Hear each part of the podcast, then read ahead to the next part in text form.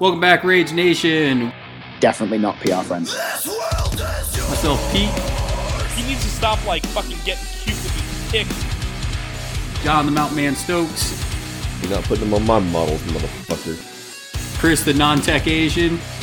Put the tape measure up and get some wages. You, yeah, no, you really frustrated me. You walked away and you came back and your scalpel had been thrown across the room. I'm just here so I don't get fined. I will will share with you my one rage quit story. You know, I'm a robot and I don't have a soul or personality. This is going to be a really great opportunity for everybody to see how you effed up.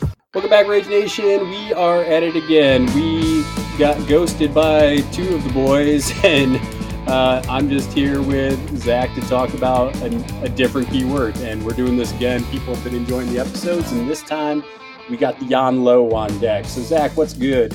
How's it going, man? It's nice to see you. Got a, got another Michi- Michigander, man. Good good for you guys playing a bunch of Malifaux up there.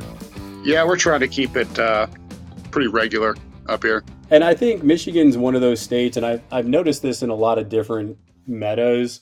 Uh, I remember out in Kansas, it was kind of Kansas and Kansas, Oklahoma, and Nebraska would kind of get a good group going. And I've always noticed Michigan's a good state that always has a good kind of, it's almost like there's good central locations where everybody can meet up to, so it's always a good meta.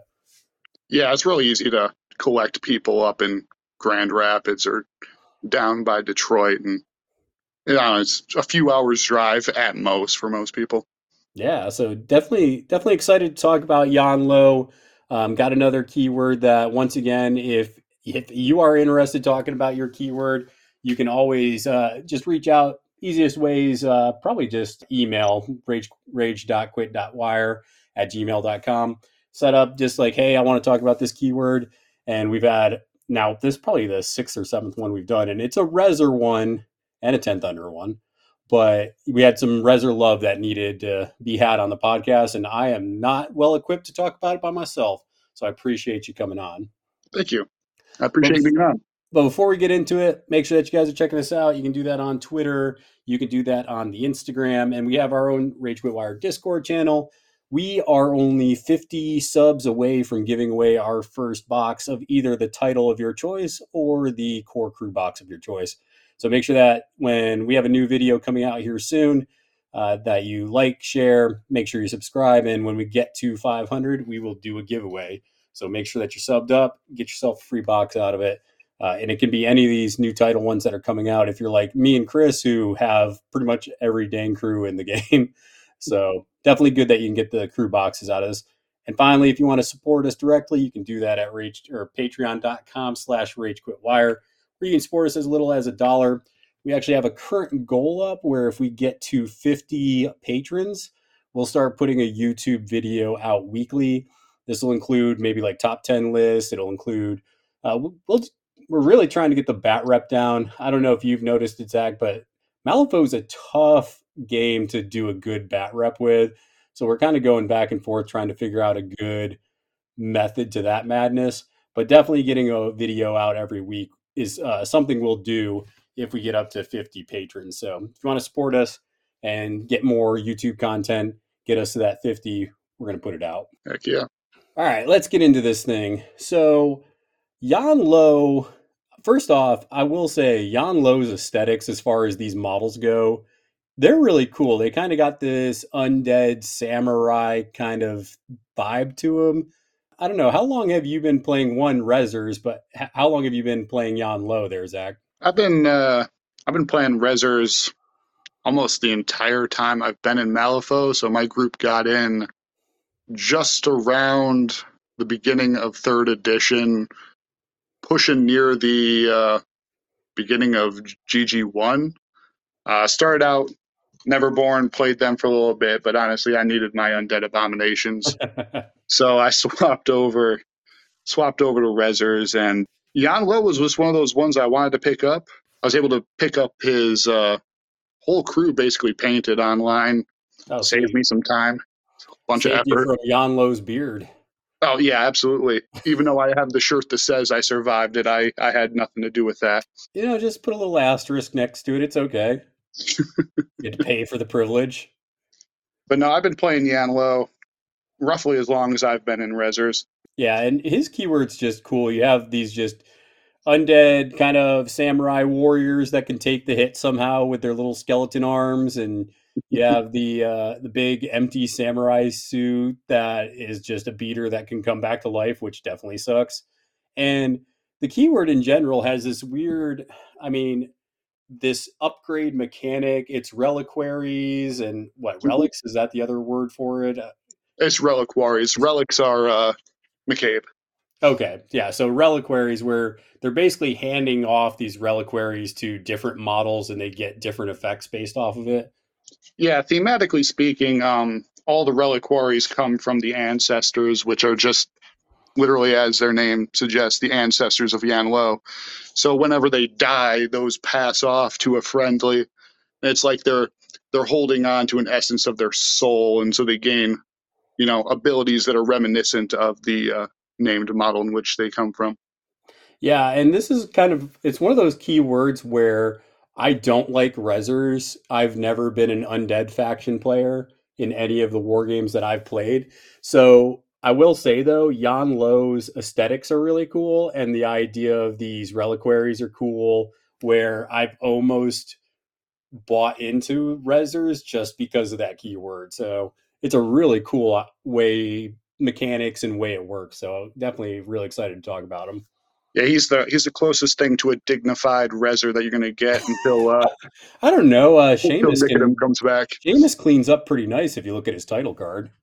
Yeah, but he's still a degenerate. He is. I mean, it's kind of like that, you know, greased up, slick Rick kind of guy where it's like, okay, I mean, how cleaned up can he actually be, you know? Right. I mean, he's still going to stab you at the end of the day. Yeah, that's the sad thing about Seamus. Tell and you. He's really good at doing it now, apparently. Yeah. With flowers. All right. So looking at, and let's just talk generally about, because I think we're going to focus mostly on two, yeah. uh, but I will we'll take a quick look at one. So what is the first version of Yan Lo really doing for his crew? And then we'll kind of get into the second.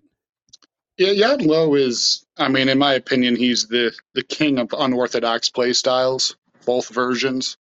The original version, you look at his card, he has terrible stats. You're wondering yeah. why, you'd, why you'd ever touch this dude. He's a slow burn master. He collects upgrades. He ends up with more abilities than anybody else in the game, really. Yeah. But every turn, he puts on a new Ascendance upgrade. He gains new abilities. And then once you hit turn three or so, it's like a shotgun. You just, you just shoot him out. He goes hyper-aggressive. Yeah, the, the times that I've played him, which has probably been about four or five times, if you can't kill him within one activation or early in the game, like turn one or two, uh, then he's almost unkillable just because his stats get severely better. He mm-hmm. does a lot more. I mean, there's times where I've had him down to one health and then next activation, he shoots back up to full. And Absolutely. It's, it's just, it's so crazy with once he hits that kind of Super Saiyan mode, turn three, it just, mm-hmm. it turns on. Plus, of course, I mean, the, arguably the most famous thing about Yan Lo, one, is that he can bring his ancestors back to life yeah. after they've died. So it's not uncommon to see somebody just shove Izamu into the center of somebody's crew, let him wail on him for a turn or two, die, and then immediately bring him back to life. Yeah, that was one of the things that I learned pretty quickly playing against Yan Lo, is if you don't have, like, anti-demise, or not, it's not even anti-demise because he just summons him right back, but it I got to the point where I wasn't trying to kill his models. I was trying to hold him up while I score points, right? Because you just find that, oh, I killed this model and now it's right back in my face. Of course. Yeah. And I mean, before the the nerfs from the, not this recent errata, but the previous Last errata, year, yeah.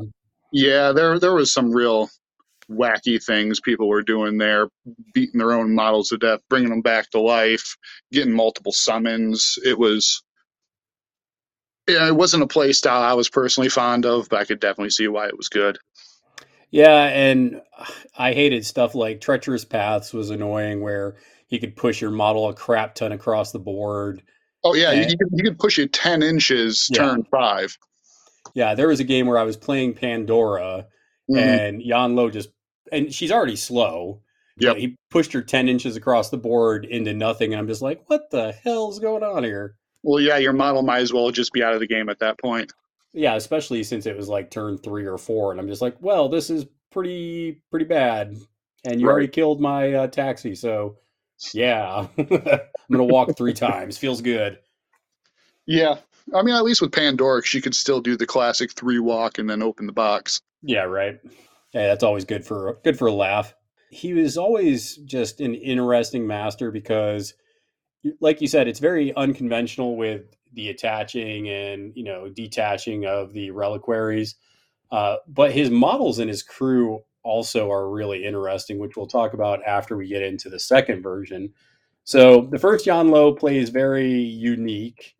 It has a lot of, yeah, it has some damage. It's moving stuff around. It's bringing your models back. What is the second version of Yan Lo doing? So while the first version was a slow burn, the second version, he has certain requirements that no other master in the game has. Like, mm-hmm. firstly, you are required to hire a minion from his keyword for him to function, period. Um, okay, so what on his card makes you bring that? So it has to do with his reliquary because he is no longer living. He is a ghost, basically. Yeah, yeah so on his card, it's Ancient Anchor. Um, after deployment, attach the reliquary lane Yan Lo, upgrade to a friendly retainer model in play. The thing is, it has to be a minion because of the card, the actual upgrade itself. It's uh, it's restricted to uh, retainer minion only. Yeah. And so what this does is it effectively turns Yan Lo himself into a balloon and his chosen minion into his holder. He's always going to be near it. Um, so every time your minion moves, he places within three of it. Um, he's got abilities on, on his card that directly benefit that model. Like his, yeah, on, on, on the reliquary itself, it's set up so that, like, whenever the minion goes, it's always going to do its actions, and then its bonus action is literally it turning the Yan Lo, asking Yan Lo what it should do next, and then Yan Lo will obey it to do something. Yeah, so so you have basically one of your minions that's doing the thing, and Yan Lo is just kind of hopping next to it, just basically telling it to do things around the board. What's the uh, what are some of the best minions that you've attached this reliquary to? It's been almost universally uh, decided that Komainu are the best minion for are this. Those, are those little metal dog things? Yes, they're the metal dogs. They're uh, six cost, five health, armor two, hard to kill, take the that hit. Armor two is so annoying on those damn things. Absolutely. Uh, the thing that really kind of sets them off, though, is Empty Vessel. So while this model has a reliquary upgrade attached, it gains plus two movement and receives a positive to its duels. Damn seven move model, man. Armor two, seven move. Yeah, all its duels duels gain a positive flip. It's seven move. Oh, so, even its defensive duels? Yeah, everything. That's sweet. Just all duels, period. Okay. And like to, to, to put it into perspective, so since it's move seven, on a single move. Oh, shit, Yan Lo's placing it, damn. he, yeah, Yan Lo places three inches next to it, so it can move seven and then place him three inches beyond. And he's on a forty, so, I mean, that's like another inch on it. Yeah, they're both on forties. Yeah. So it's it's it's absolutely wacky. Um, so if Yan Lo needs to be somewhere, he will be, one hundred percent. Wow. Plus, I mean, his, uh, his bonus action, he's got a weary road, so. Yeah, there you go. Move at three, drop a scheme marker. And that's the thing. Every time the minion moves, it doesn't matter what type of move, every time the minion moves, Yan places next to it. Yeah, that's pretty slick. Oh, that's even with uh, even the Komainu's bonus, Pound on Chest. That'll trigger it as well. Oh, absolutely. Yeah, if, if that's the way you want to go with it, one hundred percent. And of course, you know, that may make somebody wonder, well, if uh, if they place every time the dog moves, well, can't I, like, shove it around and mess with their positioning? Well, the dog has laugh off because of the reliquary. So good luck with that. I think the only the only way to realistically move it is to obey it.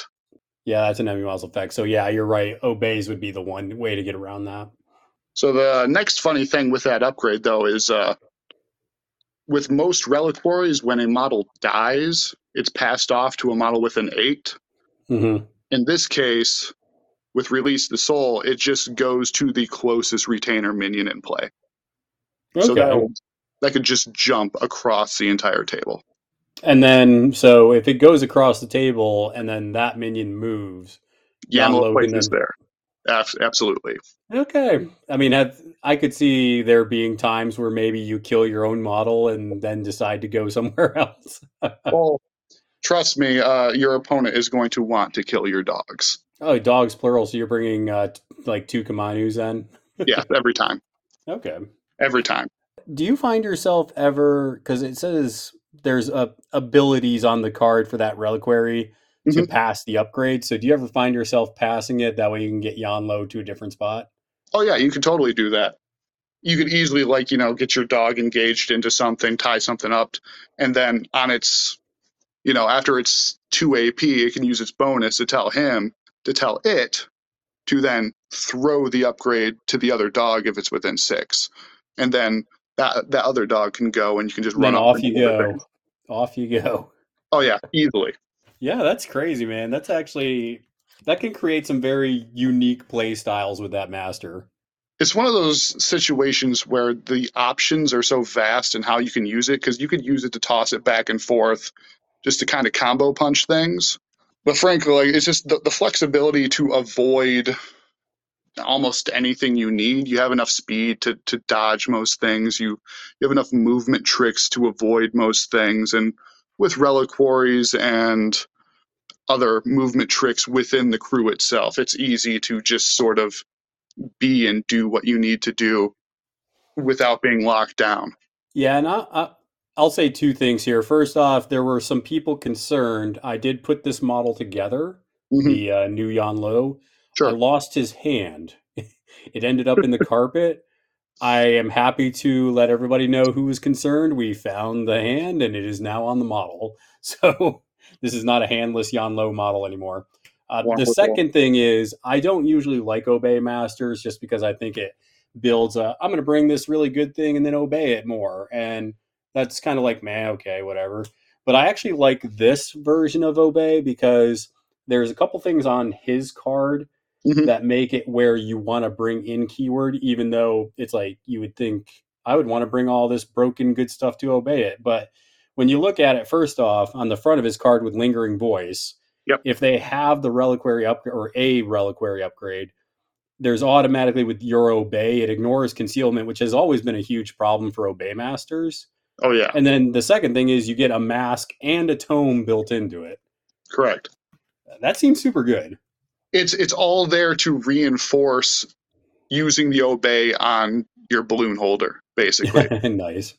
Because the mask is what you need to make it function, but then the tome is a trigger spirit guide. So it says non-ancestor only, which immediately makes it incompatible with any of your big named models. So yeah. it's it's specifically designed for your minion.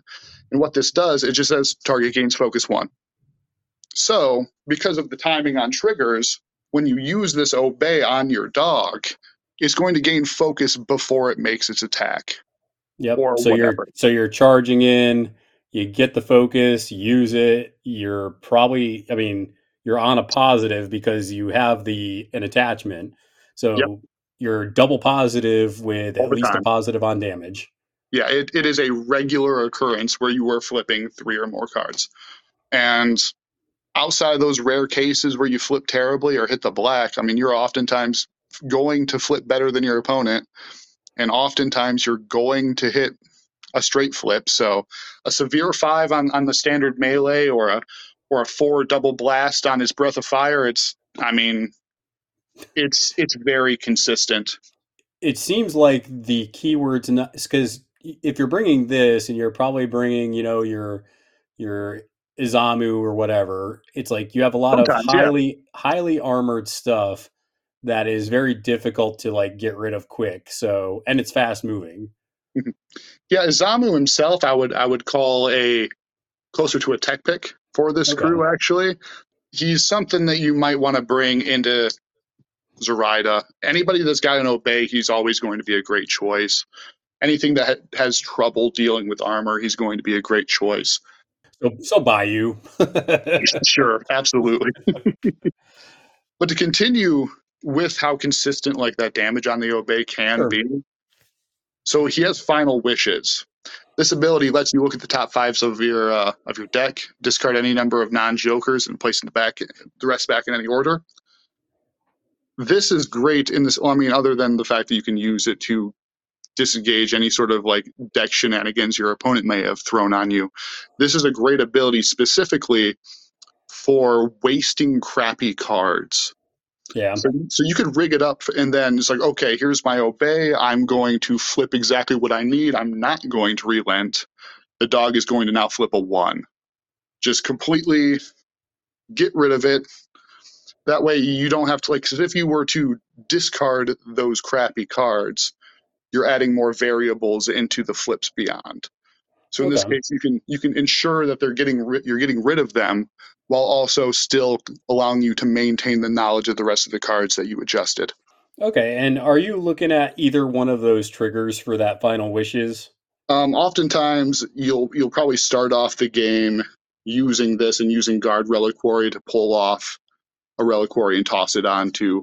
Um, in my case, I like tossing it onto the other dog just to ensure that empty vessel triggers, so that it has the movement seven and the plus flips and whatnot to help just give okay. it a little bit of durability and movement.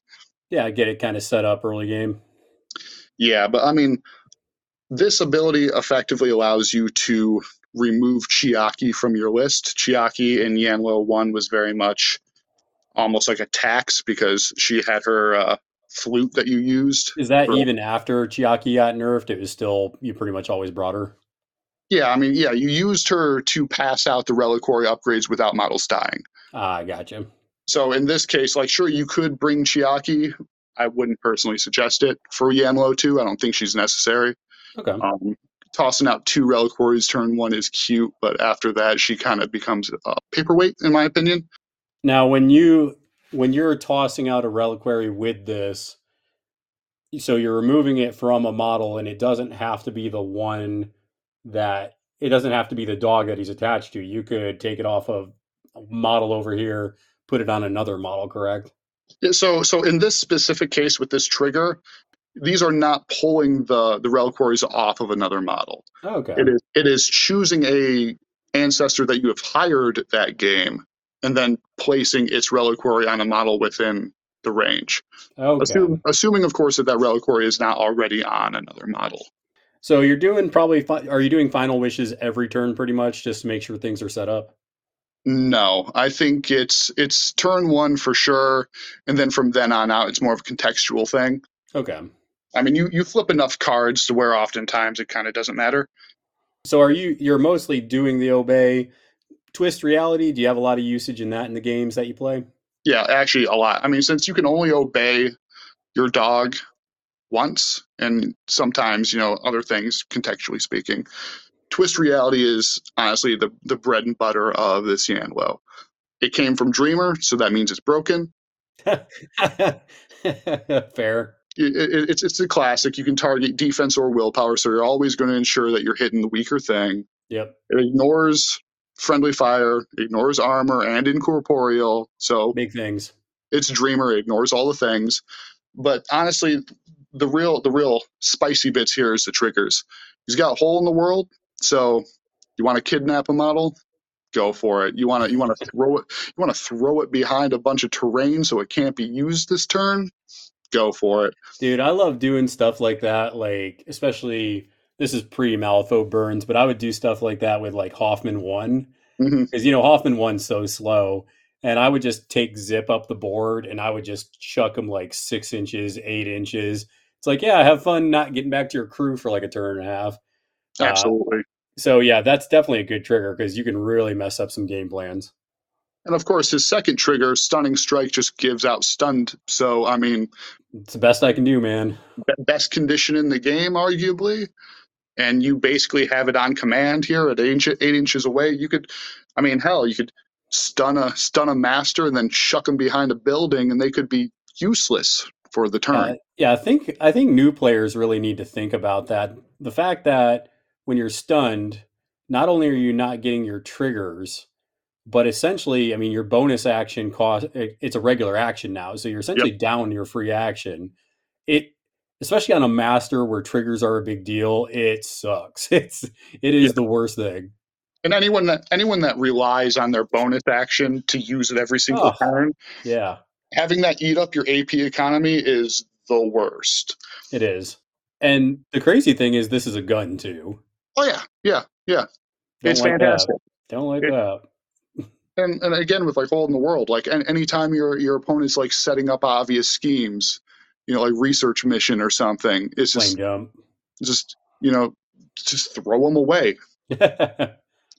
You have the speed to get there and the and the means of just removing them.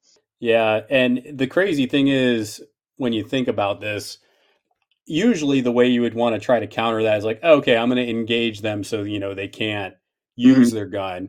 But then all you do is you go, okay, I'm going to obey the dog. It's going to charge or move or whatever. Now I'm going to place and now I'm going to shoot you. And hell, you don't even need to obey them in that situation. You can just use a weary, oh, weary road. road. Damn, that's good. And like it's like hell, you're like, oh, I you're like, oh, you, you walked up, engaged me. Great. I'm gonna drop a scheme marker, weary road, and now I just got detonate. And now I'm shooting you three times. Yeah, and I'm gonna shoot you and make my dog punch you, and it, it's fantastic. And and functionally, like offensively, there's a lot. I mean, because they're effectively two, three A P models at that point. Yeah. And the dog is almost always hitting on focus. But that not to say that their speed and their ability to drop scheme markers and do schemes and function in that matter should be understated. They are the best can kickers in the game if you want to dedicate A P to that. Like, you can realistically push a can eight to twelve inches in a turn. Yeah, that sounds about right. Sounds fair. Yeah. Yeah, yeah, totally. And I mean, like you could, you're like, oh, it's it's turn four. I'm in my enemy's deployment zone. I'm just going to drop four scheme markers and set myself up for both points of breakthrough. Nice. It's not, it's not hard to do at all. No, I definitely see that with, with the options that you're having here. So what? So we talked about you're probably bringing a couple of the Komainus, Komainus, Komainus. That's my problem with some of these keywords that where they start leaning into the ten Thunder world. I'm like, I'm going to butcher this, but cool. I like it. Uh, what are some of the other models that you're bringing when you're hiring in, in Yan Lo two specifically? The most common collection of models that I've been bringing and I've noticed have been fairly common online as well. Of mm-hmm. course, we bring the Soul Porter, which amazing totem, by the way. Like a lot it's of people... Anno- it's annoying. A lot of people don't don't pay much attention to this little this little shit, but when he's move six incorporeal, he's got a two inch reach, and he can just tell ancestors to take a walk without it being a walk. They just move their movement. It's amazing. Yeah, the two inch reach is the annoying thing because it ties up models that just it shouldn't tie up. Uh, mm-hmm. So you're doing like break the line, and you just stick this on you know a strap marker. Definitely annoying. Uh, I don't know if you bring this crew into symbols, but if you stick them on a symbol, that's annoying. Oh yeah, um, I brought I brought him in symbols the last time I played him actually, and again, fantastic. Yeah, um, so definitely yeah. the Soul Porter. It does work for two Soul Stones. yeah, yeah, insignificant. Like so, it does. Yeah, it's amazing. As for the actual meat and potato models, uh, it's no surprise to anyone that Manos is coming in this crew. Um, but that's crazy, man. Oh yeah, who, who would have thought? Um, Manos, fantastic. It's, I mean, he needs no introduction. He's one of the best henchmen in the game. Yin is extremely common. Again, another quick as shit model that can interact three times if needed, just because she has Dark Bargain. Um, and is a disgusting looking model slash creation. Yeah, yeah, she she is one hundred percent one of the most disturbing models in the game.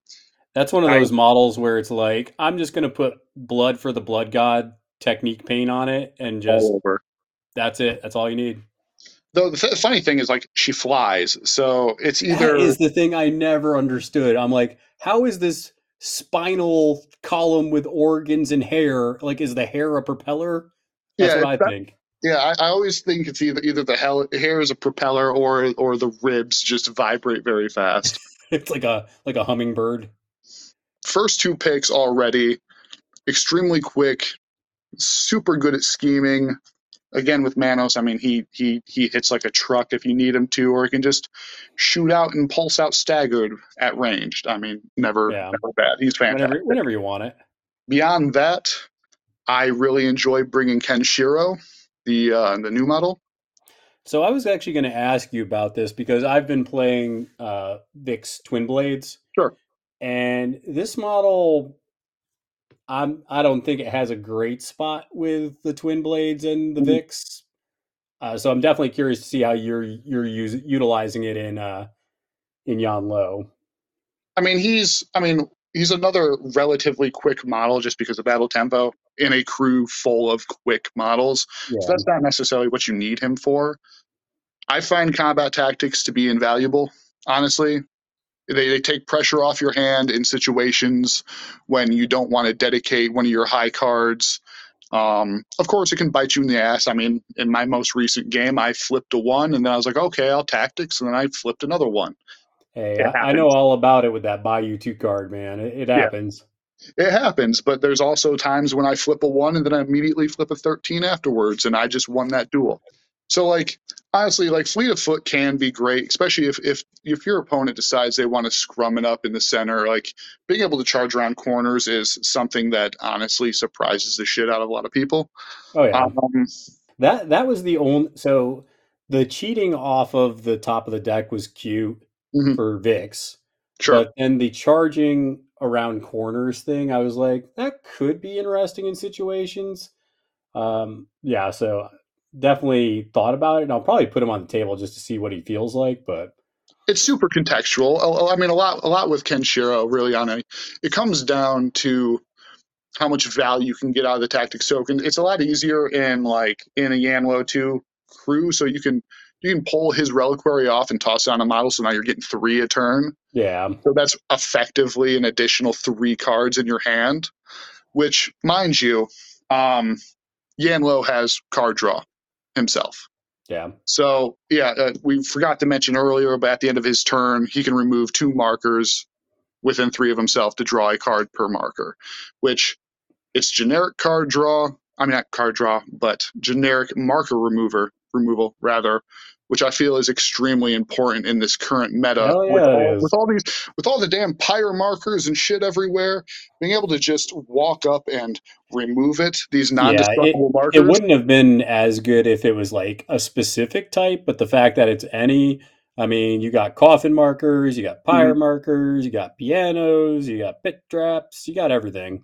Which, I mean, most oftentimes you're using Weary Road and then you're just picking up the scheme marker you yeah. dropped with that to draw a card. But like against against crews like, you know, like your Sonias and your Karises and Lady Justices, everybody who's Parker. You know, throwing out all these markers. Yeah, like being able to just cut into all that effort they put into throwing out their markers and clearing up the gunk so you're not just eating shit the entire time. It's it's yeah. fantastic. But back to Kenshiro. Those those those tokens, it's it's hard to express verbally without people experiencing how how much weight it can take off of your hand. Oh, especially, it definitely you know, can. Yeah, you're sitting there. You're like, I got three cards in my hand. I got two severes and like a nine. I don't want to use this nine. Yeah, that, that's why um, Somer was so busted before he got nerfed, right? Because pretty much every time you're just like, cool, that didn't go off. I'm going to cheat off the top. Okay, cool. Mm. And you just kept doing that. So if you haven't played against it, I definitely, if you play against the Emissary for Bayou, if you play against Somer, he kind of does it now, but it's kind of lame. Mm-hmm. Um, and then this now with these uh, combat tactics, it, it's very similar for sure. Plus, it's not uncommon with the dogs where you're like, okay, my hand's kind of drained right now. I hit you for straight damage. I flipped a weak. You know what? Let's just try again. Let's see, let's see what else we got. It can't, it can't get any worse than this, you know, unless I black, you know. Yeah, you know. But yeah, um, I can definitely see that. Honestly, if your opponent is not wise enough and let their master get close to this dude, turn two, he's removing their hand. Oh, the ma- master tactician. Master tactician is dumb. Honestly, it, it there's is. Like the first the first and time I've stat, had his is stat seven, so that's pretty dangerous. Oh yeah, it's it's it's probably going to happen. Um, there's like two masters in the game that could reasonably avoid it. But yeah, I, I I've had situations where people played against this dude for the first time that let him get close. I win initiative turn two. He uses it on them twice. They randomly discard four of their cards from their hand. They're done for the turn. I can see that because they're discarding a card at random, so that's going to be two if it goes off. And then there's a trigger where they can discard a card instead to have you gain two tactics tokens, which is also great for you. Yep. Okay. Yeah, you could, you could dump a crappy card to gain effectively two random new cards for your hand. It's it's pretty great. And like reverse momentum, his melee, it's, it's nice. I mean, it's stat seven. Um, one, two, three damage isn't crazy, but he can move people. So if for whatever reason there's a hazardous marker or something there that you can want to shove somebody around in, he can do it. He's incorporeal. And with a ram, uh, yeah, ram trigger, I mean, he he ignores armor incorporeal and becomes a min three beater. So. That's not terrible. It's not bad. It, it's it's it's come up randomly for me. Yeah, and I'm also looking at the bonus actions. You have New Horizon, which is good for just getting your, you know, it's like, oh, cool, I'm going to do detonate charges. Let's throw, you know, a scheme over there. Mm-hmm. But also, have you gotten any use out of that Seeking the Blade, where basically after you resolve a melee action, you get to look at the top two cards? Yeah, honestly, it plays into his tactics tokens. So, like, every time that, that that thing goes off, you take a pop at it, and you're like, okay, well, the first card kind of sucks, but the next one is good. I know that. All right, I'm just going to punch you, and I'll use a tactics token, flip the next one. I know exactly what I'm getting. Okay, there might, you know, you you might be talking me into trying this a little bit more. You know, there there's some there's some legs here. Yeah, he's he, he's fun so long as, you know, your opponent doesn't alpha strike him out of the just existence. Delete him. Yeah, I, I, it looks like game, the only thing he has is uh, just incorporeal. That's pretty much it. Yeah, I mean, stat six on his defense and willpower is great, but yeah, incorporeal is only going to take you so far. Yeah. Of course, in Yan Lo, there's always the options of tossing somebody's uh, reliquary on him. So if you bring Izamu, you could just give him armor. So min two attacks do zero damage now. Makes me sad. All right, and what do you think about his uh about his reliquary? His reliquary is actually something I enjoy tossing on the second dog. Okay. Gives me the extra tactics token, but also makes it so they can ignore severe terrain. So I mean, sure. When they're move why, seven, why not move seven? Ignore terrain seems good. Yeah, they get to run through models too. So I mean, like that's neat. I don't know Which, if that's the way I would word that. And of course, in speaking of the dogs again, in Rezzers, like I'm, I'm starting to, I'm coming around on this. Like I used to really love putting Grave Spirit's Touch on the dogs, just because now they're also Terror eleven and Regen two, um, which on a model that has positives to every every duel it does is kind of dumb, and it's got hard to kill. So, I mean, you could do that, but. Um, It also gets expensive real quick with the crew because yeah. If you add those in, you have like three stones left. So I'm not so sure on it. See, I think the last model in the crew is Sun Quiang. Everybody Sun Quiang tonight. Yeah. And honestly, I mean, Sun's always been fantastic, even when they took away his precious defense seven. He's just, I mean, it's it's really not much to say about Sun other than the fact that, I mean, he He hands out distracted enemies, he heals everything, and he heals everything. Yeah, this is this is a model that's just, it's a good utility piece. Mm-hmm. I mean, he has a, he has a trigger on every suit for his range eight attack. Yep. Yeah, he can heal stuff. He can get fast if you do assist, which in a lot of games with a lot of these conditions that are getting put out, I mean... Go ahead and put some injured and some fire out. That's going to be good. Oh, absolutely. It has Don't Mind Me, which is super good in a lot of situations. Mm-hmm. So, yeah, he's a good model. Plus, I mean, since Yan is placing so often, if he gets up into the scrum and Yan, you know, moves because the dog took the hit and he places next to, well, they're, they're both going to place next to Sun Quiang. They're now both getting shielded. So again, you know, shielded with armor, amazing. Shielded with incorporeal, amazing.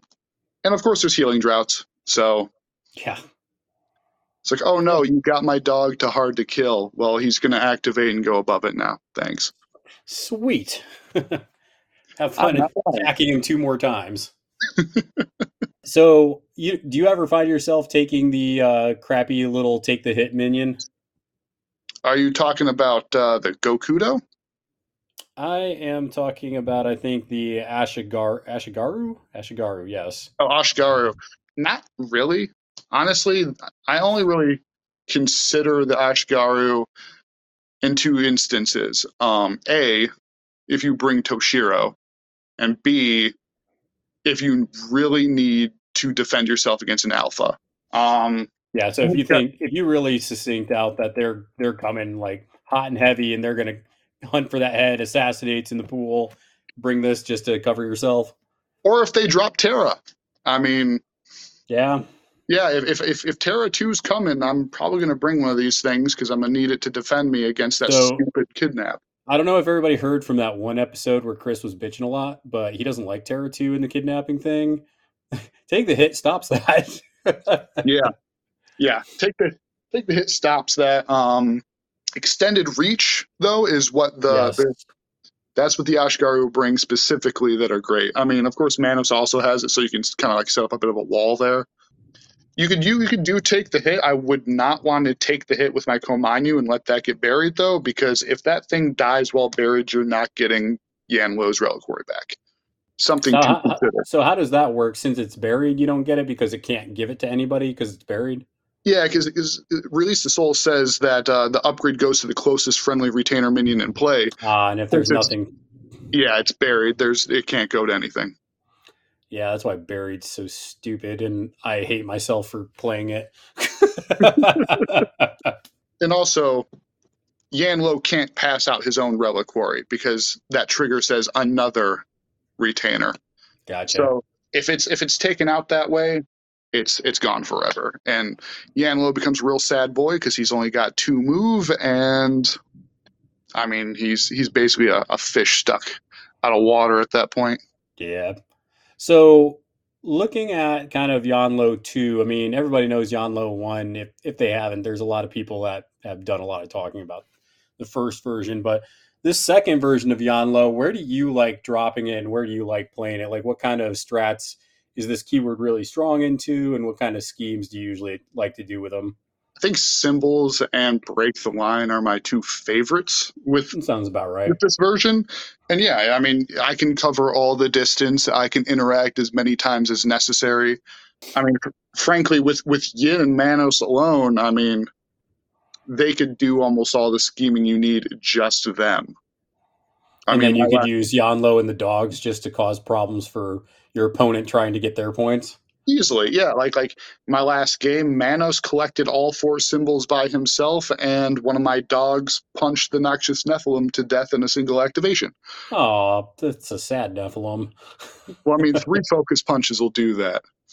Yeah, it's, I think it's only like defense four, too, so it's yeah, not super hard. Yeah, defense four, but it's like, like what, eleven, twelve health or something like that. That is a, that is a mopey-looking model. I mean, it's kind of... It's just kind of like a derpy, mopey boy. But it's kind of cute. It does some fun things. I played against it the other day, too. Yeah, it's it's fun. It's one of those ones I feel like uh, you need a little bit of testing with to really get the most yeah. out of it. Yeah, and I definitely, I can confirm what you say, because Dixon did play against Yan Lo two, and yep. he said that it's mobile as hell and loves Armor two and Armor three. yeah, yeah, yeah. You can you can totally do that. He, uh, he played against uh, one of my local Michigan guys, but who also... plays Yan Lo, but he does it in uh, Thunder specifically. Um, so if you're curious if there's any like advantages or disadvantages, I mean, admittedly, a lot of people can just play the same crew on either ends and you'll be fine. Yeah. I mean, I don't think there's any arguing that Rezzers have the better upgrade, so you could, you know, do the whole Grave Spirit Touch thing on the Komainu and make it dumb. Yeah, but Whisper's stupid too. Oh yeah, the yeah the whisper is yeah it, yeah you can hell, I mean hell you could throw that on there, and since it's a minion it it, it puts uh, willpower attacks at a negative, So, like, yeah, you could use that against, you know, any heavy willpower crew to really try and defend your Komainu in that situation. Yeah, what kind of schemes do you like? Are you bringing a lot of, like, breakthrough? Are you bringing spread them out? What are you liking to do with this crew? Uh, yeah, any anything that requires you dropping scheme markers. Pretty good. It's, it's easy here. Um, yeah, detonate charges is is fairly simple. You could literally just walk up, have them drop one, weary road, drop the second one, boom. Done. Um, yeah, like we mentioned previously, he can drop four schemes in your opponent's deployment zone and just walk away, and there's both points of nice. uh, breakthrough. Spread them out. Yeah, you can do that pretty easily with with how much leaping and movement this this crew has. It wouldn't be difficult whatsoever. Yeah, honestly, yeah, anything anything with scheme markers. I mean, you I mean you could you could do the fighting too. I mean, you have potentially multiple Min three models. You you have regular access to moderate and severe damage through the dogs. I mean, if you want to beat something up, I mean, it's not hard to do. How easy or hard is it to actually, like, if I was going to focus down Yan Lo, the Spirit Walker, how easy is it to actually kill that model? It depends. Um, if he has Izamu's upgrade on him, it's going to take a minute. Because he's his stats are pretty dang good. He's defense six, willpower seven. Yes. He's incorporeal. And if you give him that upgrade, he has armor, right? Yes. My opponent in my previous game was playing Nekima two, and he okay. managed to kill Yan Lo, but it was not super direct. It was a whole bunch of thrown in shockwaves at target movement, because I mean, he's movement two. So that's going to hurt him pro- pretty quick. No shit, he is only movement two. I, didn't, yeah. I didn't even notice that. I was like, oh. yeah, that, that's, that's why he needs his balloon holder. Otherwise, he's yeah. just sort of stuck in the water. Yeah, if if you manage to, like, take out his dog or, or get in there in such a manner to where he can't use the dog to block hits, I mean, he'll he'll melt like any other defense six incorporeal model. Um, he doesn't want to use his stones on defense if he doesn't have to. He'd much rather use those for triggers and, you know, being a disruptive force. But honestly, I think it's less about being able to put out the damage necessary to kill him. It's more so about holding him down long enough to kill him before he vanishes. Yeah, I definitely see that because, for example, I just, I played Von Schill the other day and he actually did die. It's because I mm-hmm. dove him super far. Sure. And I was two activation. I needed two activations to save him. Essentially, mm-hmm. I needed to put an upgrade to get the, you know, you got, got your back trigger. Yeah. Um, and then I needed to activate that model. However, in your situation, you can pretty much save them as soon as you see they're diving super hard, because you'd be like, okay, I need to get them out of there, you know, activate the dog or move the dog in some fashion and then place him. And now he's hopefully out of harm's way. Yeah. And I mean, with, with Sun there and bedside manner, I mean, it's, it's not too hard for somebody to yeah. dive in on them and just like, okay, I'm just, I'm just going to pull them back, you know, yeah. now. What are you going to do? Yeah, that's if you've if you played against Parker before, you realize how annoying that bedside manner can be. Oh, it's amazing. You All can right, kill so, entire activations. Yeah, yeah. It's so frustrating. We're like, well, balls. What am I to do now? So looking at it, we kind of got what what he's definitely good at. What are some things that counters what this version of Yan Lo is trying to do pretty well? I imagine Gravity Well can be something that can be annoying for you to work around just because of all the placing. Yeah, Gravity Well is, I mean, one of the best abilities in the game. And in this specific situation, yeah, it's it's going to screw him up if uh, if you're wanting to stick around there. But of course, it's not too hard for him to nudge the dog and get himself outside that aura. Like we like we previously mentioned, burying the dog and killing it is a great way to do it. Anything that targets movement is going to just give him a terrible time, of course. So your standard could be a problem. What's that? Shockwaves could be a problem there then. If oh, yeah. Shockwave, shockwaves can kind of suck. Um, of course, in most of those instances, they do two damage. So if he fails, he's taking Take one. one damage, you know. And if he has armor, I mean, he could theoretically just ignore all the damage from some of those shockwaves. So yeah. I I wouldn't put a pin on that being a super reliable way of doing it. It really depends on list composition. Anti-armor specifically for killing the, like if you can kill the dogs, like that is, is it, it always seems to come back to killing those dogs. If you can take those dogs out, if you got ping damage specifically, if you can rip through and ping them to death, a lot of their, their traditional, yeah, a lot of their traditional defenses won't matter because like having, having plus flips on defense doesn't mean shit if, if you're just pinging me to death with black blood or whatever various effect that you could have there, you know, miserable. Yeah. I imagine also if you're playing a master, like if you were playing Jedsa two with all the irreducible damage, that probably sucks a lot. Oh yeah. Yeah. They, they can two shot them without much issue there. I mean, even then like, uh, masters, like the original Seamus, like he just blasts you with his gun and then walk up and, you know, punch you in the head and your dog's yeah. dead at that point. Yeah, so, and that's kind of one of the things that you got to think about when you're playing against a keyword. And I, I think in this Malifaux Burns world where we have all these new titles and stuff, you, I, I almost expect every time I play against a new master or title, I'm like, I'm not going to know what this does. I'm going to get got. I'm hopefully going to get them a little bit, and we'll see who comes out on top.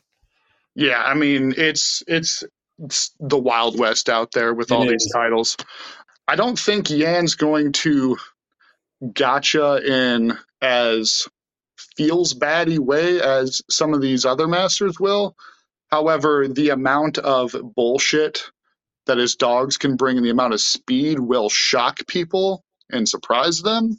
Yeah, I feel like Yan Lo is kind of like this greased up pig where it's just squealing around and it's going to be hard to pin down or impossible to pin down in some situations. And I I think it, Because I, I think people have been in situations where they think they've got something dead to rights, and then next thing they know, it's like ten, twelve inches across the board, and now they can't kill it. I feel like you get that situation a lot with this Yan Lo, where you think you have it pinned down, and then all of a sudden, Jank City comes around the corner, and they're doing something else.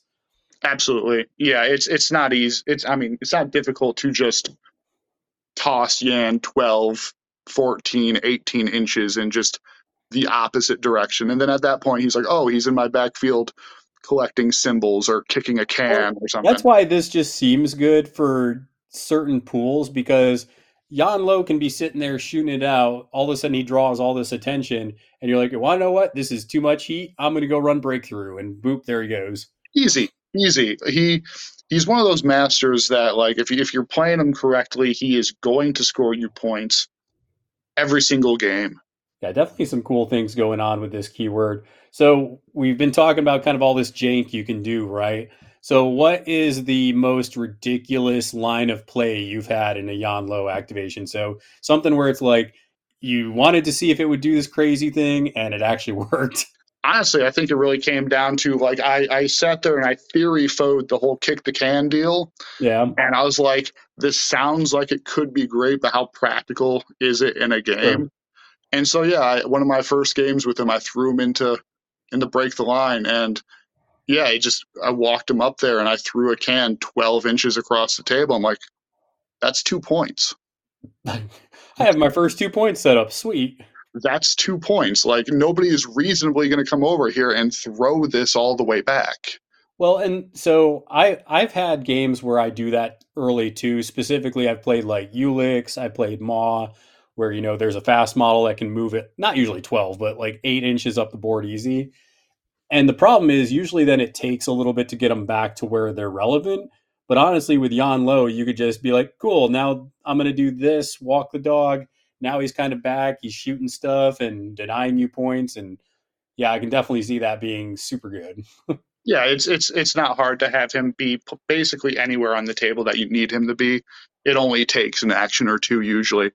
Yeah, I could definitely see frustration with this. And but I think that's good for the game when you see something like this version of Yan Lo, because the one thing I've learned about Malifaux when I first started playing it, I came from games where it's like, oh, I want to punch you in the face, or I want to kill you or engage you. And I realized that there's a different line of play in Malifaux where it's like, I'm going to not engage with you and go do this.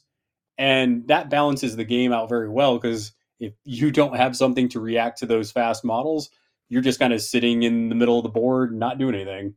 Right.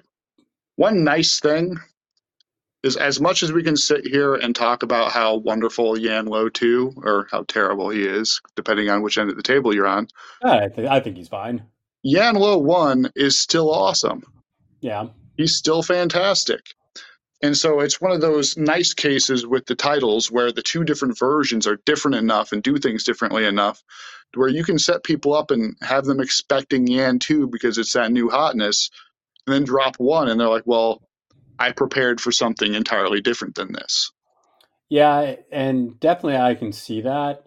Do does Yan Lo one and two run the same type of pools, or do they run opposite pools? Like, how have you found that?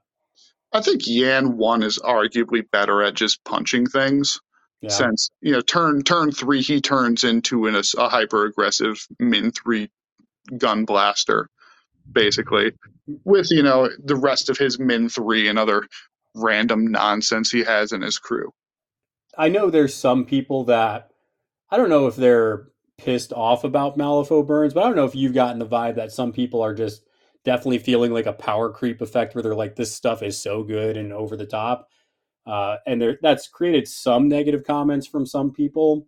But for me, I think you got to look at it, especially in the ways where I can drop a single keyword, and if I wanted to, potentially run that the whole tournament and just switch out titles and models for that keyword, which I think is really awesome that they brought into the game. And honestly, I think that there was already some good stuff in the game, that we needed some more good stuff to kind of break up the traditional good stuff, if you know what I mean. Oh, absolutely. Um, like the fact that you don't have to bring Yan Lo one and you can enjoy this different version of Yan Lo, I think is good for the game. That way I'm not just like, you know, wanting to blow my brains out playing Yan Lo one. Yeah, I mean, it, it allows situations where, like, typically you could sit up, sit there and look at a crew and be like, I like this crew aesthetically. I like what most of it does, but I just don't like what the master does. Yeah. And now you have an additional option. Or in some totally. cases, in some cases with other keywords where they never saw play. Yep. Like, you know, like, like Perdita. You know, like suddenly now Perdita is somebody that's in that's seriously a contender in the conversations for something people want to look out for. Yeah, and I will say that that's a great point to bring out, that I love the aesthetics of the bandit keyword for Parker. I hate the way Parker one plays. I know a lot of people love him. I just, I find it underwhelming and just kind of meh. But Parker two, I kind of see some different jank, and I'm kind of like, okay, I can see how that could be cool. And then I could play some of the models I like. And I can even throw, you know, old Benny and the rats in there and do some cool rat things. So that's, that, I'm like, okay, that's the kind of stuff I like. Yeah. And I mean, Parker one is effectively just old reliable for old reliable. Used to old say. reliable for, for a lot of people that will play the play Team Yellow. I mean, like molasses, you just got to give it time and it'll work. Absolutely. So, like, the fact that now you you have an avenue in which you're now more interested in playing that keyword yeah. is, I mean, I can't see that as be, as being a negative. I think that's fantastic. And you sure, know, it's funny that you say that. Another keyword, and I was just looking at this today, and I think it was somebody in the Boring Conversation Discord was talking about Somer two, and mm-hmm. they put a list out there, and I started kind of doing some just thinking about it and looking at some of the interactions, and I was like, you know, I don't like Somer one. This actually is kind of interesting. And I think the more people dig into these keywords and start to kind of play it out, the more that we'll see that, man, I thought this was trash, but it's actually got some play into it. Yeah, like um, at Gen Con last year when the book came out, I, I heard a lot of conversations, everybody sitting there giving their hot takes, talking about, say, like Maxine two, talking about how they didn't understand why she might be something you'd want to bring. And the conversation now is entirely different, you know, in, in many people's yeah. eyes, why would you bring Maxine one? Yeah, I'm yeah. kind of in, I don't like either version because her keyword, I'm just kind of like, man, I mean, it's, I, I don't like it. There's the fact that you cheat and the card isn't what you cheat. I bring Bo and I hate it because I'm like, wait, okay, so I can cheat this and this is actually like a nine. Okay. Okay. And then I got to do it in my head. I'm like, all right, cool. Let's do this. It just, Bo's a great model, though. Bo is amazing. I've started using him with Zip, and it has been brilliant. That dude You want you want somebody who can lock down like an area, like a symbol or or like a break the line marker. Bo just locks mm-hmm. it down. Oh, he's yeah, he, he's great like that, and he's got he's got funky, hazardous shenanigans. He's got a heel. He can push people around. Like yeah, he's, he's got a, a very compelling kit of abilities. Oh yeah, I got I printed off a model from Hero Forge that is my Bo model. I think I saw pictures of that actually. Yeah, it, it's it's good. I like it. So going back though to Rezzers as a whole. So you say you like this keyword. Uh, is it finding a, con- a consistent rotation in your Rezzer drops for the current gaining grounds that we're in? Is this like a like yeah, I'm definitely reaching for this. Yeah, he's uh, he's very much been my uh, my bread and butter for the last few weeks or so. I mean, my my, my four main keywords are, you know, Yan Lo, Von Stuck, Kirai, and Molly. That's a decent spread of different types of keywords. Yeah, I mean, I, I think there's a little bit of something for everything in there. I'm, I, I, I'm not going to say I can. I'm going to realistically play every single one in a tournament. That I mean, a lot of that comes down to comfort levels and yeah. enjoyment levels, and I think a lot of people are going to overall look at a keyword, look at the titles, and probably pick the version they like more, and just play that version of that master most of the time. Yep. And just consider, just like overall with Malifaux Burns, I think a lot of uh, people's hot takes and, and frustrations, I think, will hopefully quell over time as people have more time. Even out, because I think, like we saw with the last errata, I think people are starting to see where it's settling, and we mm-hmm. see where some of these, like, oh, that's a problem, and kind of mm-hmm. just toning that down. And now as we're settling again, we're like, oh, this is a problem. So, like, I'm sure whenever the next errata is, Terra is going to be in there along with some other crap. Um, and I don't even yeah. think Terra needs like a big nerf. I just think it needs to be something with that um, that time mechanic with whatever that marker is. You know what I'm talking about, but yeah, that yeah, needs that. to be adjusted. So, yeah, yeah. I, like I don't want to see that playstyle go away. I just exactly want there to be a little bit more interactivity with it. Like if it was just changed so that the the model that's being rewound back, it's at the end of their activation, something like that would be yeah. fine in or my if mind. You, or if you remove the marker, maybe they get unburied. Right. Something like that. So that would be cool to see as well. But looking at it, we talked about Yan Lo being good into symbols and break the line. So if you're at a tournament, what are the other masters that you're dropping for Turf War and uh, and Corrupted Ley Lines? Turf War has always been one that I particularly enjoy Molly one into. Ooh, um, that's interesting. I... I'm a bit of a snowflake with Molly. It's just she she's a crew I'm extremely comfortable with, and I play a very elite crew with her. So I'm I'm cur- I'm curious on this though. So I'm assuming with Turf War you're bringing the original version, is that right? Yes. So what do you think about the second version? Because I've heard some interesting things about that title. The second version makes me sad. That's what I've heard.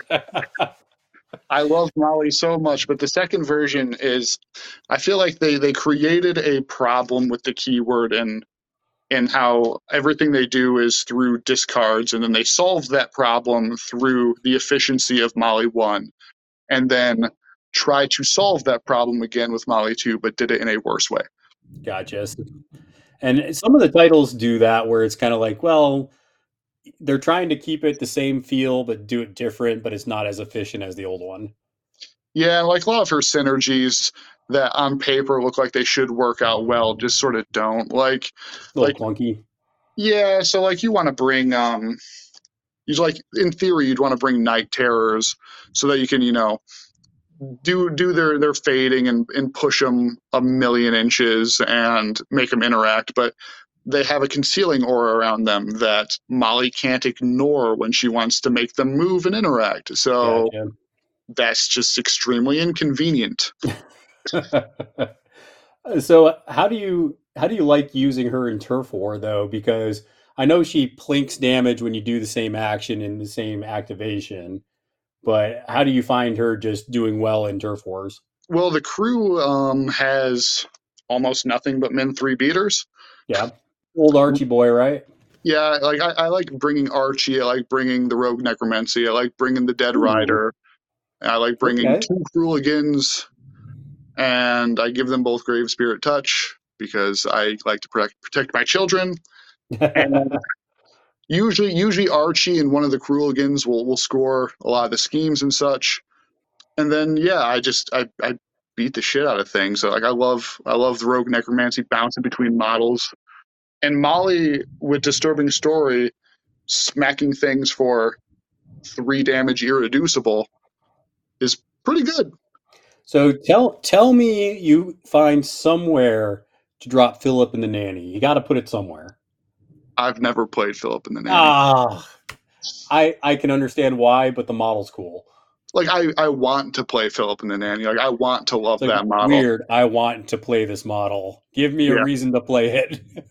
yeah, I, like it's with boring conversation, but also like manipulative. It feels like it's like contradicting itself, and it's in its defensive design. It's it's yeah. it's not something I'm I'm horribly fond of in that regard. Well, what about the other uh, the other one with Corrupted Ley Lines? What do you like bringing into that? You can bring Yan in that one pretty easily, honestly. Okay. You, you got, you got the, the generic move necessary. Let's go with, let's go with a non-Yan crew. Let's say you want to be spicy. I want to be spicy and Corrupted Ley Lines. I like Von Stuck. Do you like a lot of people? Uh, who, was it you on our Discord that was talking about you like the new Von Stuck because he's efficient? Yeah, it was me. Yeah, you want to talk about that real quick? Sure. Yeah. Um, when when they nerfed Von Stuck one. They raised a bunch of his target numbers, and they they cut some of his abilities in half, where you have to choose one effect or the other. You know, things along those lines. Yeah. Um, they made it so you can't, you know, you can't fast up the Valedictorian and launch him in and do the, the classic run in, kill something, summon a model. Yeah. I mean, you can still do it theoretically if you bring Sloth, and there's ways, but it's just nowhere near as efficient. yeah, it's yeah, like like you need like a nine of crows or something for for the upgrade now, and that's still before you run them in and have to murder something. And considering that that Von Stuck's keyword has received nerfs in the last few erratas, damn near half his keyword at this point. Valedictorian himself, the Necropunk, Necropunk and the Undergraduate. Yeah. Yeah, yeah. They also they also killed the necro, the Undergraduate in that, so they would buy your side in and. Yeah, and punch things. So that that left a, a sour taste in my mouth. Von Stuck two, on the other hand, requires zero resources to function overall. He uh, needs a six on his main ability, basically. Otherwise, when it comes to triggers, he he doesn't have any that he's like gunning for. He has, I think, two on his entire card. One of which is on his melee that summons a zombie that protects him, and the other one is like, shit, I've, I can't even remember what the other one was offhand. It, it, it, it doesn't matter. It doesn't for how matter. It, it doesn't matter. And then I started looking at the rest of his keyword. I looked at Anna. She also doesn't really need resources. She all of her triggers are built in, and other than defending herself, she doesn't need stones. So at that point, you're like, okay, so I can. Super annoying because she like. Doesn't she target like corpse markers that are like crazy inches away? And so yeah, she can she can target friendly undead models from eighteen inches away, ignoring line of sight, push them and blow them up. Yeah, and then her Super other fun. bonus is targeting corpse or scrap markers within six, and then turning them into a scheme marker and drawing a card. So at that point, you're just you can dedicate most of your stones into the Valedictorian, getting punctures and shove asides, and you know on your heels and just beating the shit out of things. So I, I just find Von Stuck two to be super interesting in that regard. Like he can hand out uh, character uh, characteristics to models so he can do different effects to them. Um, being able to do that actually like, through the scheme markers unlocks a bunch of his keyword because a lot of them have abilities that target living only or undead only, et cetera, et cetera. And like it lets you target things that you wouldn't otherwise be able to. Like it, it makes the student of sinew actually have a more of a function because now I can just treat enemy models as undead. Now I can command corpse on them, things along those lines. I will say, and this is something I saw on Discord and I couldn't help but agree, but a comment was saying that like he's great, but he's less forgiving than Von Stuck one because Von Stuck one, you can make mistakes, but still kind of fall back on summoning your amazing models. Sure. Von Stuck two, it's you, what you bring is what you get, and you got to make the most out of it. And there's oh man, you got to play fair Malifaux. Is that what you're saying? Yeah, maybe a little bit. That's man. When Summoners got nerfed, I was like, oh man, everybody's sad because now you got to play like the rest of us. It's like, oh, don't feel bad. I'm not a big Summoner person. Also, if you can't figure that out. Oh yeah. Summoning's just annoying. So, anything else you want to say about Yan Lo two in general? Where do you like in a good spot right now? Even the original. Yeah, honestly, Yan, Yan Lo two is one of the best titles out there, in my opinion. I think Yan Lo is easily like top two Rezzers okay. keywords. And one strong thing that's pretty nice about him and his keyword, because his keyword is so good, because you want to bring models from it and you don't rely on out-of-keyword models, there's been a lot of talk about bands format recently. And one strength going into bands is being able to not have to rely on those out of keyword picks, not not needing that one specific model from that one keyword, or, you know, bringing that one second master and creating some dumb combo. Yeah. Yan Lo is entirely self-sufficient within his keyword if you need be. Yeah, there's been a lot of talks about stuff like that.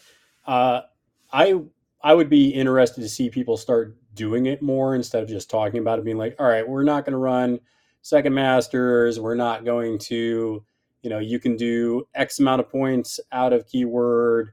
Another one, we got a tournament that we're going to, and this isn't so much with banning, but it's a specialized event where it's like, okay, we're going to do these three strats, but we're going to mix the schemes up. So some of the schemes are actually from, uh, season one or two, or I think even zero, a couple of mm-hmm. them are.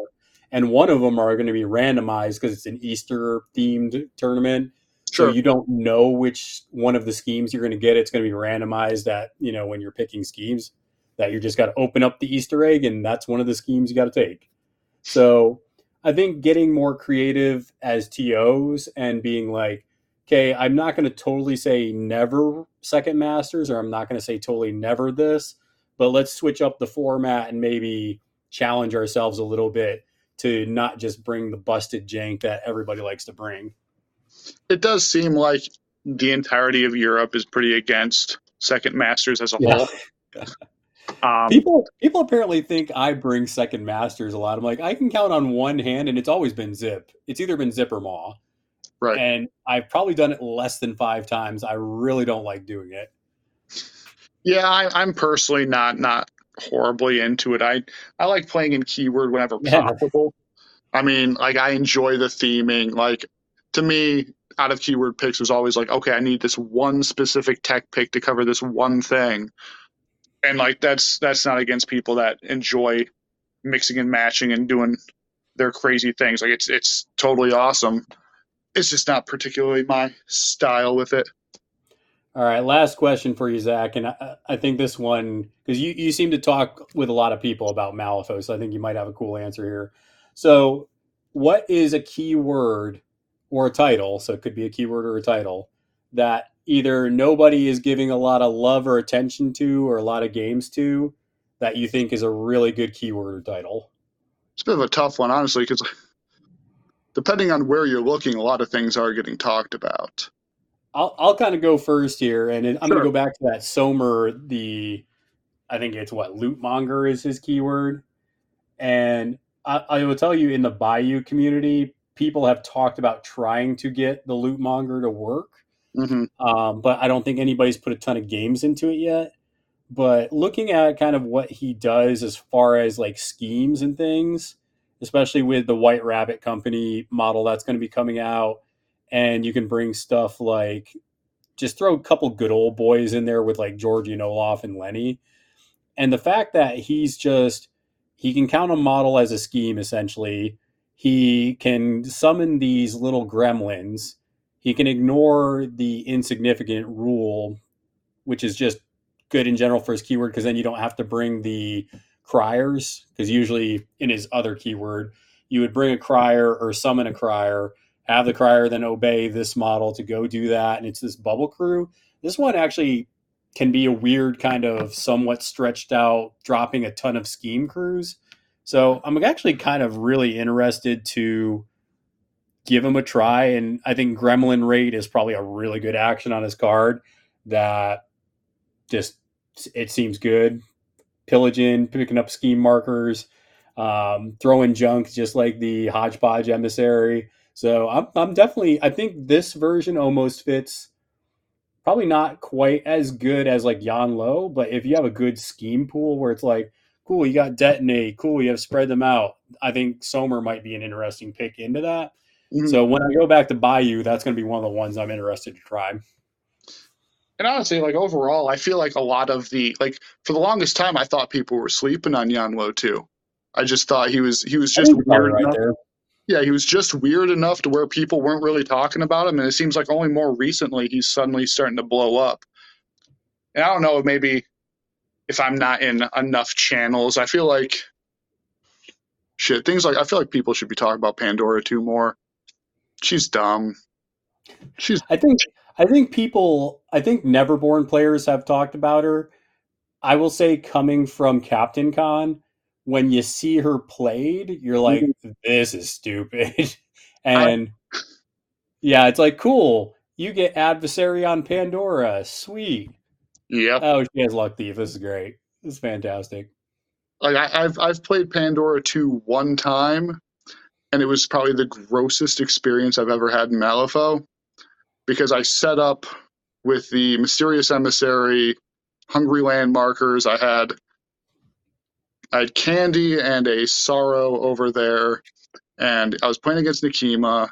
And this was before the uh, the Changeling got nerfed, so he had that in the crew. Targeted that thing, gave it Hazardous, shoved it up in there, and so when Hayridden activated, it's like, okay, you're going to take a damage from activating near the Sorrow.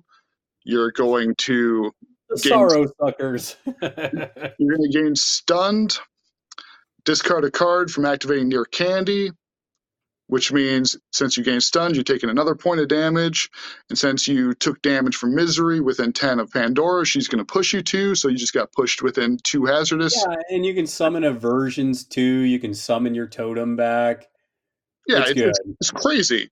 So yeah, at that point, it's like, okay, this dude just activated and took four damage just for activating, and now you're engaged with a Sorrow standing in two Hazardous. So you're just dead at that I w- point. I would be worried about that, but I'm playing Von Schill two a lot, mm-hmm. and Von Schill two is a super good hard counter to her. Oh, yeah, any, one, anything that can yeah. ignore Hazardous or any of that shenanigans. Well, you know, ignore Stunned. Yeah. And and then if he's engaging a model, all your models ignore negatives. Mm-hmm. So you can straight up shoot Pandora in the face. It doesn't matter. Yeah, and that's fantastic. But I think I think you're right. Until people play against it, mm-hmm. I, don't, I don't think they realize how strong it is. Now, is it busted? I don't know if it's busted, but it's really good. Like, it felt pretty magical Christmas land that I was able to set it up, admittedly. But even without things like that, I mean, the fact that she can summon her already amazing minions, like, it's... yeah. It's just so it, it was literally like I had like made a checklist in my head of what I wanted Pandora to have, and they gave her basically everything. Well, and keep in, I think, Zach, you got to keep in mind too that Pandora has always been one of those keywords where it's it's literally it's a keyword designed to cause a lot of anguish and pain and effects, and you're you're not playing a normal game of Malifaux there. Mm-hmm. So it's going to be one of those keywords that until you play against it, same thing with this title, that you're not going to have the answers to it. It's going to feel super busted the first couple times you play it. Mm-hmm. But then once you're like, okay, I have this keyword that can kind of work around that. I have this model that can tech, you know, some of these conditions and stuff. And, and you, you, people will figure it out. But I definitely agree with you that people probably need to be, if you're going to an event specifically, you need to be like, how am I going to deal with Pandora? Oh, absolutely. And honestly, like like another one I wish I would hear more about. Um, like I'm kind of I'm really curious about Leviticus two. I feel yeah. like I feel like Terra has taken up so much of the spotlight that most of the other outcasts have been kind of looked over. Yeah, it, it, it's kind of it's kind of interesting. I think you're probably right there. The Outcast Discord on the Weird Channel is pretty good about talking about most of the titles. I, I'll agree, though. Levy two, I think people are interested in. I don't know how much... I, I'm going to try it. I think, actually, with this new... the Easter sale that's coming out, I think I'm going to buy the avatar that has the old Levy um, on a fifty on a horse. And I think I'll buy that instead of the new model and just slap it on the board and see what it does. Yeah, he's just a, he's just got really interesting hiring restrictions that I'm... I'm curious to, to to see when people actually solve that puzzle and figure out what exactly are like optimal picks. I think Dixon's seen it a little bit. He's saying basically you're bringing the um, Dead Rider, you're bringing the Pale Rider, and then most of it from that point is in keyword and versatile. Sure. Um, whatever mix people have been seeing. I would probably throw the uh, Mechanical Rider in there too, just for card draw. Mm-hmm. But that's just me. Right. Unfortunately, my, my boy, the Hooded Rider, won't make it. I love the Hooded Rider. That's a cool model. He's great. He, he was one of my O G kind of like beaters when I first got into the game with Dreamer. Yeah. Yeah, he's solid, but those other riders just tend to be nuts. It's yeah, I was about to say, it's hard to compete with the Dead Rider and, and the Guild Rider. The Pale Rider and the Dead Rider have been nerfed, and they're still good. Yeah, I mean, you can't keep him down. I mean, I mean, shit. The the Dead Rider, the one he's the one I have the most experience with, is effectively a three A P min three model. I do like, wish that they had a better model for the Dead Rider. I think the skeleton dude is very underwhelming on top of that thing. Um, yeah. I think they could do something cooler with it. I mean, you can do a million different things with skeleton zombie yeah. dudes. So yeah, I think I think we're kind of at a good spot there, Zach. Um, Any uh, any quick shout outs or anything you want to plug real quick uh, as we wrap this thing up? Uh, I, I guess shout out to my local Michigan players. Shout out to you guys for having me on. If sign up for the Patreon, throw a couple bucks these guys' way. And uh, I think we have a tournament coming up next month. Don't have the yep. date yet, though. I think I think we're still working on that, but we're going to have a, a tournament up in uh, the Grand Rapids area of Michigan if anybody can uh, look into that. Yeah, how many people usually average at your at your tournaments up there? It's usually eight plus. It depends on weather and, and such. Um, we we did pretty decent. We had our uh, Michigan G T last year, where we had like twelve to sixteen or so. Landon came up for that one, and it was a good time. Yeah, and I was going to say, if you end up, and this goes to anybody that's throwing these events. Uh, if you have more than eight players, make sure that you guys are registering that to the uh, F O Tour. You can do that either on Facebook or their uh, they got a website up right now. And uh, if the reason you want to do that is because at not the end of the year, but in Labor Day weekend in September is when the Nova Open is, and that's when the F O tournament's going to be. It's the Thursday, Friday of the uh, Nova Open. And then, of course, the regular Malifaux tournament will be Saturday and Sunday. But if you want to qualify for that tournament, you got to submit the event, and it'll count for points as far as registering for that Masters tournament. Yeah, it just makes me sad that wasn't uh, wasn't open for the tournaments we had done last year. Yeah. I mean, they had to start at some time. Yeah. yeah, COVID kind of screwed everything up. Yeah, well, I mean, I was... I've actually been trying to get that going. I've been talking with Craig. I've been probably bugging Craig for about a year because I've I've been telling Craig, like, dude, we've been going to tournaments again since probably probably October twenty twenty. We actually went to a tournament in October of twenty twenty, so just because Georgia and Florida and stuff were pretty open at that point, whereas some of the country was still freaking out. So pe- the people running the F O tournament were just like, yeah, but there's some places where literally they can't get a game and you'd be racking up points. So we're just trying to figure out the best time to do it. So I'm just happy that we're able to do it all now, right? Absolutely. All right. Well, I think we're going to wrap it up there. I want to thank you again, Zach, for coming on. It was a lot of fun talking to you about this Rezzers nonsense, as I like to refer to it as. Um, Thanks. I appreciate it. Yeah. And hey, if you want to be like Zach and the Michiganders and you want to come on and talk about your favorite keyword, I I might not know what you're talking about, especially if it's Rezzers, but I will ask good questions and try to pay attention. But uh, until next time, make sure that you guys are, uh, yeah, flipping cards, flipping tables, and we will talk to you all next time. Everyone.